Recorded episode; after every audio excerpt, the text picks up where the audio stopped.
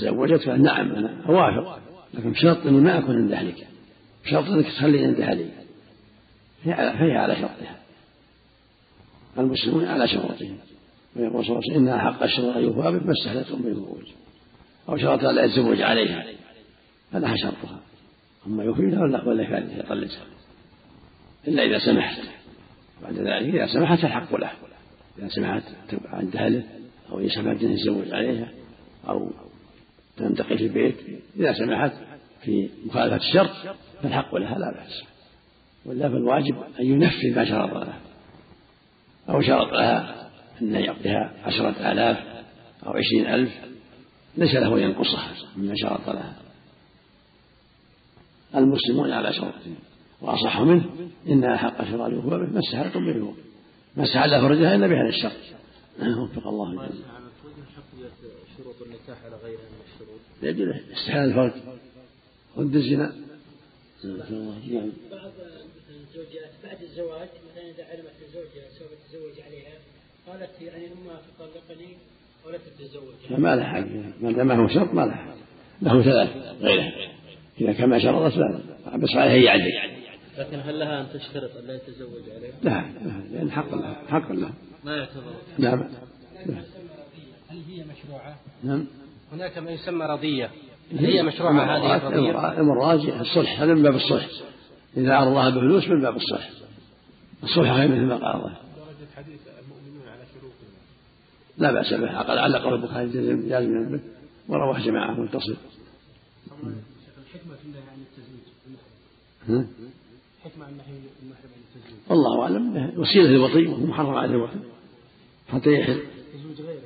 تزويج غيره الله أعلم. يحتاج تأمل. الله أعلم. نعم. حتى لو يشتغل بالدنيا في الحج. الله الله أعلم. نعم. السلام عليك شيخ اليتيمة يا شيخ؟ آه، تستأذن ولا تستأمر؟ نعم. اليتيمة. تستأذن ولا تستأمر؟ لا بمعنى واحد سكوتها سكوتها إذا كانت ما بعد بلغت ما بعد زوجت تستأمر معنى واحد الله حق الشروط. دليل يأتي تفاوت الشروط. إي نعم.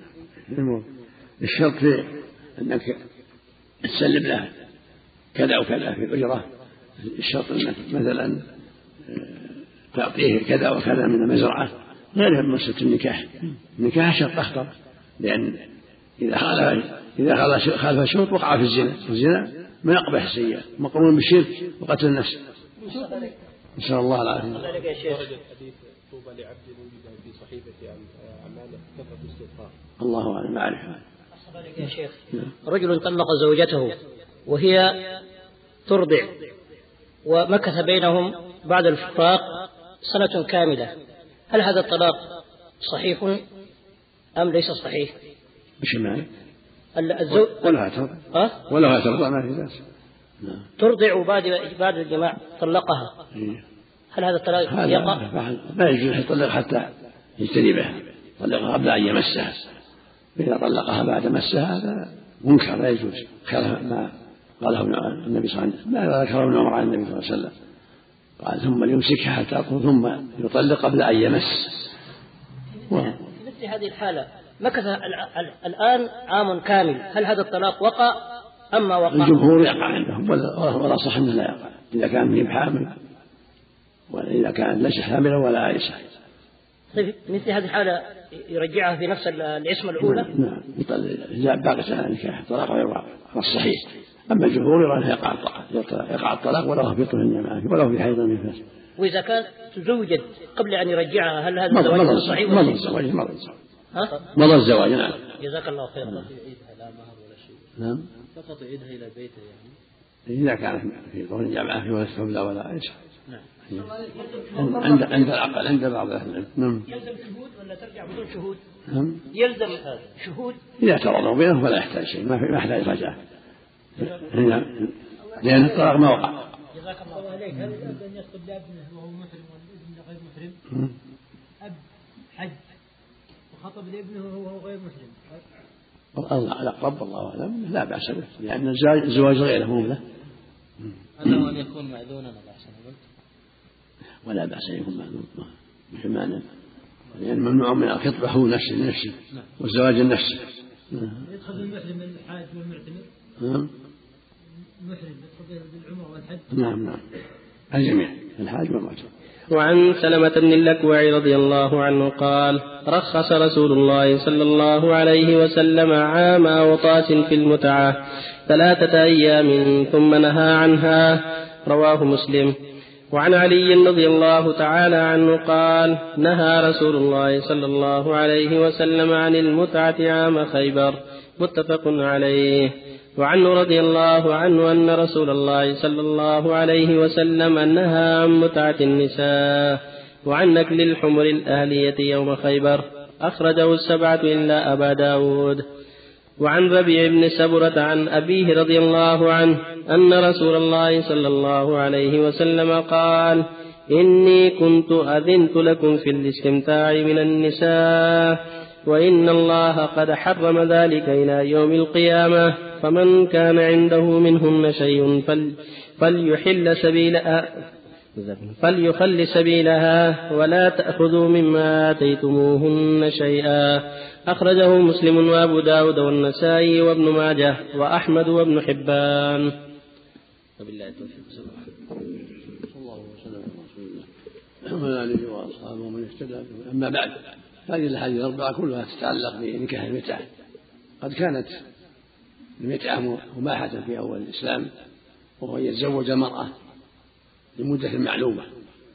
ثم بانتهاء المدة تتم فرقتها من غير حاجة إلى طلاق كالإجارة. ثم نسخ ذلك وحرم إلى يوم القيامة.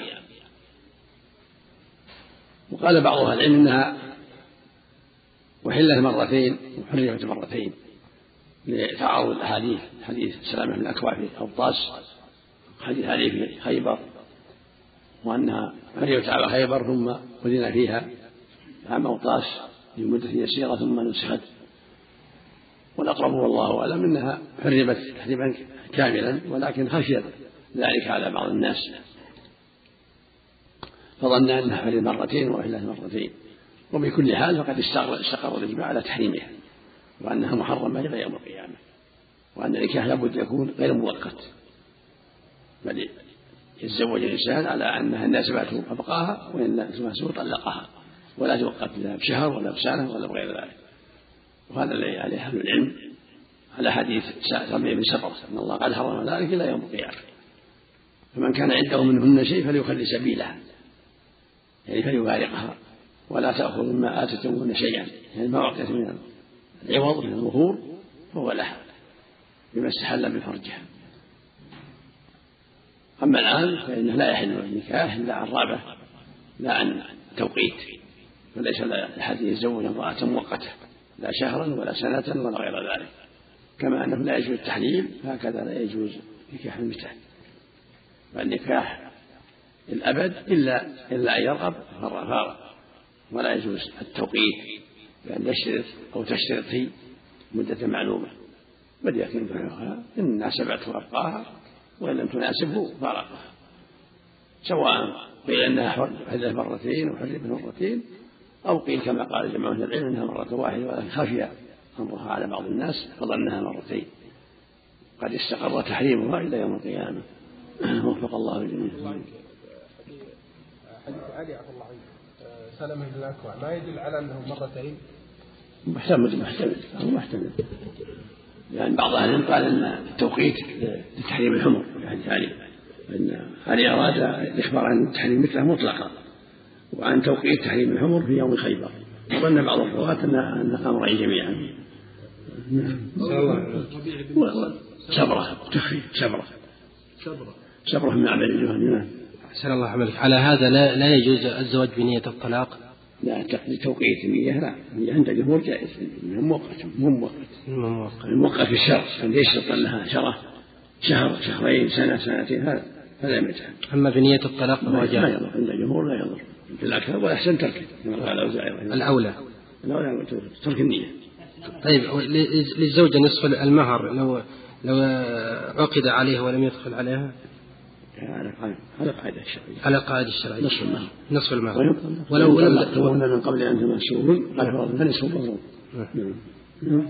هذا يسمى نكاح الغريب. نعم. الزواج بنية الطلاق هذا يسميها العلم نكاح الغريب ولا غيره؟ يسمى بعض ما أدري. أنا. نعم. المقصود أن الجمهور يرونه لا بأس بالنية فيما بينه وبين الله فقط. ولكن الشرط لا. والأفضل ترك النية يعني كما قال الأوزاعي رحمه الله وجماعة. نعم. ترون أنه كان في فتح شيخ نعم جاء, هذا وجاء في عام الطاعة وجاء في حجة الوداع أيضا. وأن تحريمها كان في حجة الوداع. والظاهر والله أنه خفي على بعض الناس هذا. فظن أنه في حجة الوداع. ولا المهم أنه استقر التحريم سواء كان في حجة الوداع أو في عام أوطاس أو في عام خيبر نعم. هذا عام الفتح بالله عنك نعم. أوطاس عام الفتح. الله. عليك رابط النكاح بالمتعة. رابط الفرق بين النكاح نكاح المتعة والنكاح لأجل الطلاق. نكاح المتعة يشترط جميعا أن مدة شهرين ثلاثة سنة سنتين ثم تنتهي المسألة. كالإيجار كإيجار البيت. فهمنا؟ يقال أنه شرط عرفي أحسن الله نعم. الدوام على الزوج ما هو شرط عرفي يا شيخ أحسن الله شرط عرفي يا شيخ. لا مو هو مو هو مو هو من ناسبة لا قد ما قد لا تبقى عنده إلا ليلة واحدة يطلقها ما تناسب التوفيق بيد الله جل وعلا. كم لله من ناس يسمى أبو ليله ما بقي عنده إلا ليله نعم. لو عرف لو عرفت المرأة لو عرفت المرأة أن هذا يعني مسافر وأنه سيطلق بعد السفر. وموافقة لكن ما اشترطت العقد ولا ولا ما يضر. الصحيح اللي يعني الجمهور ما يضر. هذا شيء بينه وبين الله له أن يطلق ولو ما ولو ما جلس له أن يطلق إذا ما نسبته ولو بعد ساعة. عفى الله عنك لو اشترط الزوج عدم الأولاد يلزم المرأة عند العقد بأكل الموانع فهل هذا يصح للزوج؟ يحتاج يحتاج والله أعلم. نعم. محل حول مكة. سمى أوطاس في حرب بينه وبين أهل الطائف بين النبي وأهل الطائف. في محل قال أوطاس قرب مكة بين مكة والطائف. نعم. والله يعني قريب إن شاء الله. نعم. لأنه مشكلة في بعض الأشياء. نعم. الشروط المعتبرة أحسن الله بين الزوجين. نعم. الشروط المعتبرة شروط مرضية. بين نعم. نعم. راجع كتاب النكاح المغني والشرف كتب أهل العلم. وعن ابن مسعود رضي الله عنه قال لعن رسول الله صلى الله عليه وسلم المحلل والمحلل له. رواه أحمد والنسائي والترمذي وصححه. وفي الباب عن علي أخرجه الأربعة إلا النسائي. وعن أبي هريرة رضي الله عنه قال قال رسول الله صلى الله عليه وسلم لا ينكح الزاني المجلود إلا مثله. رواه أحمد وأبو داود ورجاله ثقات. وعن عائشة رضي الله عنها قالت طلق رجل امرأته ثلاثا فتزوجها رجل ثم طلقها قبل أن يدخل بها فأراد زوجها الأول أن يتزوجها فسئل رسول الله صلى الله عليه وسلم عن ذلك فقال لا حتى يذوق الآخر من عسيلتها. ما ذاق الأول؟ متفق عليه واللفظ لمسلم. صلى الله وسلم على رسول الله وعلى آله وأصحابه ومن اهتدى بهداه. أما بعد هذه الأحاديث الأربعة كلها تتعلق بالنكاح. الحديث الأول والثاني يتعلقان بنكاح المحلل والسنة دلت على تحريم التحليل. وأن النكاح لا يكون إلا عن رابع أو عن قصد صالح لا عن قصد التحليل ولهذا جاء لعن المحلل والمحلل له فنكاح التحليل عند أهل العلم باطل وصاحبه ملعون نعوذ بالله. والنكاح التحليل هو كأن يتزوجها لا لرغبة فيها ولكن ليحل ليحلها للذي طلقها طلاقا أبانها والطلاق الذي يبينها هو أن يطلقها آخر ثلاث.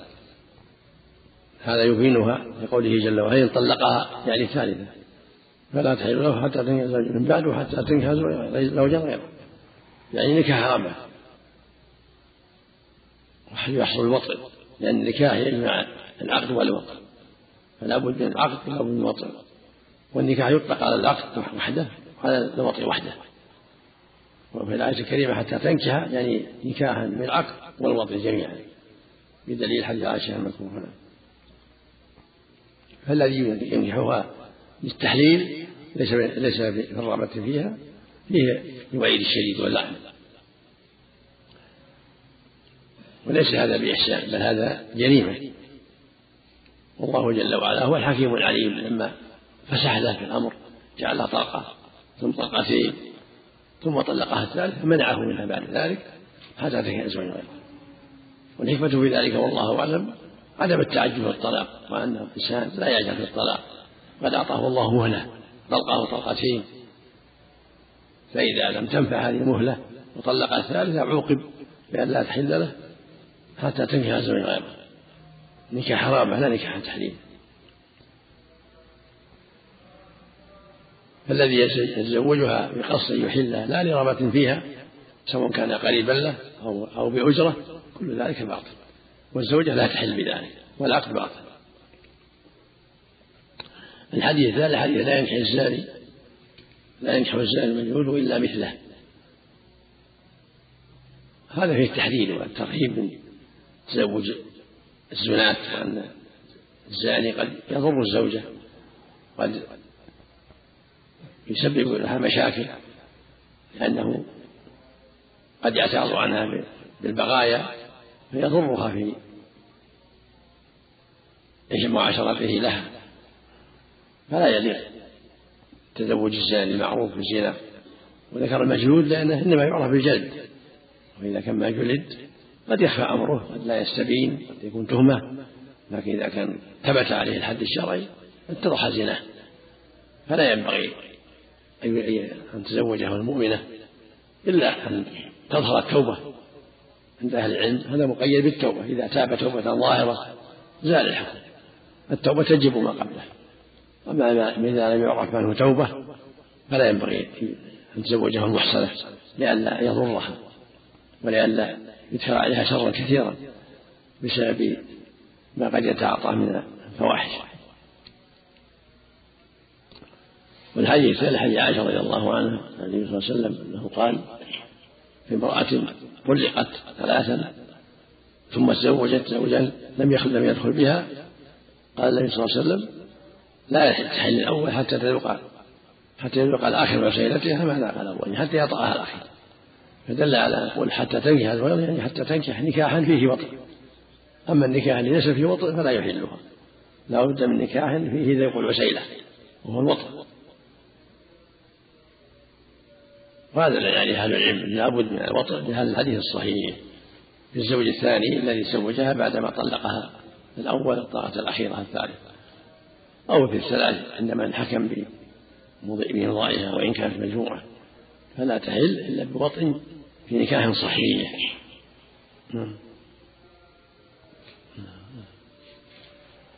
نعم إن شاء الله.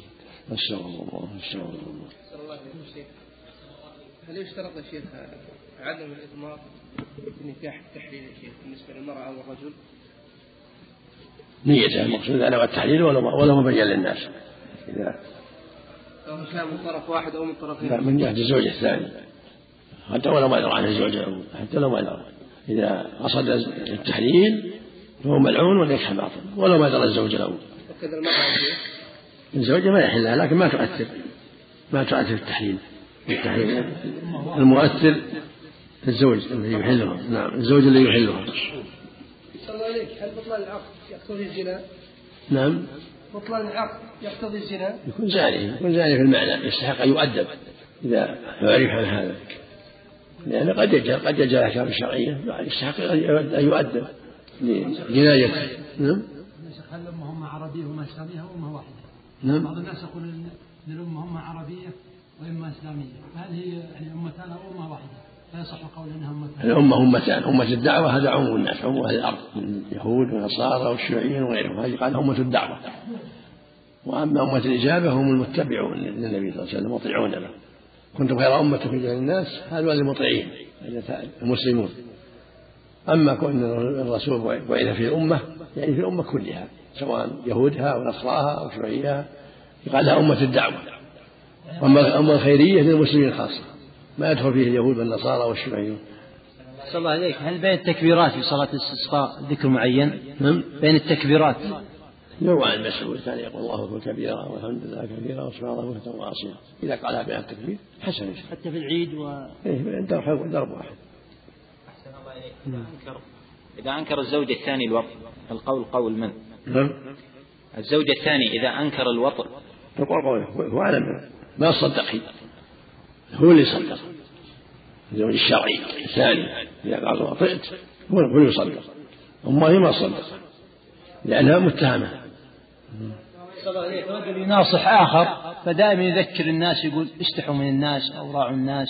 فالأولى أنه يذكره بالله ولا أنه يذكره يقول هذا وهذا هذا. الحياء من الإيمان. يذكر بالحياء ويذكر بتقوى الله بس من أولى مو تركيب الله. تقوى الله مع الحياء الحياء قليل الحياء من الإيمان يقول النبي صلى الله عليه وسلم. يقول له استحي لا, لا تفضح نفسك عند الناس استحي. إذا كان ولا بد معصيك خلها داخلية لا المرحلة الثانية يعني ذكر في الأول. لا هذا وهذا ما في معنى لكن أهم شيء تقوى الله أهم شيء تقوى الله. أحسن الله إليك. قوله. الزاني المجلود. المجلود هنا حكم أغلبي ولا قيد؟ المقصود اللي عرف زنا هذا المقصود. المجلود هو اللي قد ثبت زناه عرف. أما مجرد تهمة لا تمنع مجرد تهمة لا, لا تمنع من النكاح. صحيح نعم.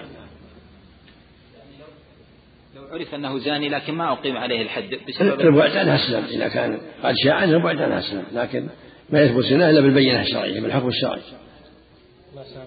لا ينكح لا لا يطأ أو لا لا يتزوج. لا يتزوج. نعم. الخبيثات للخبيثين يدخل تحت هذا الحديث لا ينكح الزاني المجلود نعم. الخبيثات للخبيثين والخبيثون للخبيثات يدخل تحت قول هذا. هذا عموم له العموم الغلب في هذا أنها كفرة نعم. كفرة الخبيثات والخبيثون كفرة لأن مسلم ليس بخبيث وإن كان عنده نقص. جزاكم الله نعم. الله إليك. بعض الناس يضع بعض الكتب يريد يتخلص منها في المسجد. ما, ما عنده نية وقف أو خلاف الوقف. ها؟ بعض الناس يكون عنده كتب زايدة يريد أن يتخلص منها فيضعها في المسجد.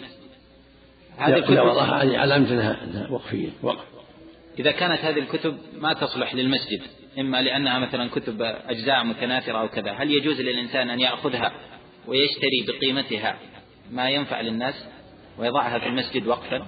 لا تجاه المكتبة العامة. إذا كان تضر المسجد ولا تنفع أهل المسجد المكتبة العامة. إن كان فيها شر تحرق. تتلف إن كان فيها نفع. ولا ولا تصلح المسجد تنقل المكتبات العامة لأن مقصود صاحبها لما جاء المسجد معناها الوقف لأن الوقف يكون بالفعل وبالقول. لو لو صلح مسجد بنى المسجد وفتح للناس هذا وقف ولو ما قال للناس ترى وقف عفى الله عنك قد يكون الانسان عنده عدة أجزاء عفى الله عنك. وصاحب هالكتب يعني استغنى عنها فرضا يعني فتح الباري مخروم عنده الجزء الثاني ولا الخامس. فيجد هالأجزاء في المسجد فيأخذ هالأجزاء ثم يشتري للمسجد شيء من رياض الصالحين يستفيد به العامة. فما أدري هذا يجوز عفى الله عنك أو لا اللي في المسجد يخلى في مكتب يخلى مكتب المسجد.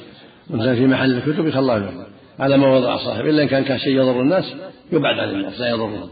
كان كتب خبيثة تتلف ولا تبقى في المسجد. الله يحسن عملك. حديث قيس المستعار صحيح. نعم.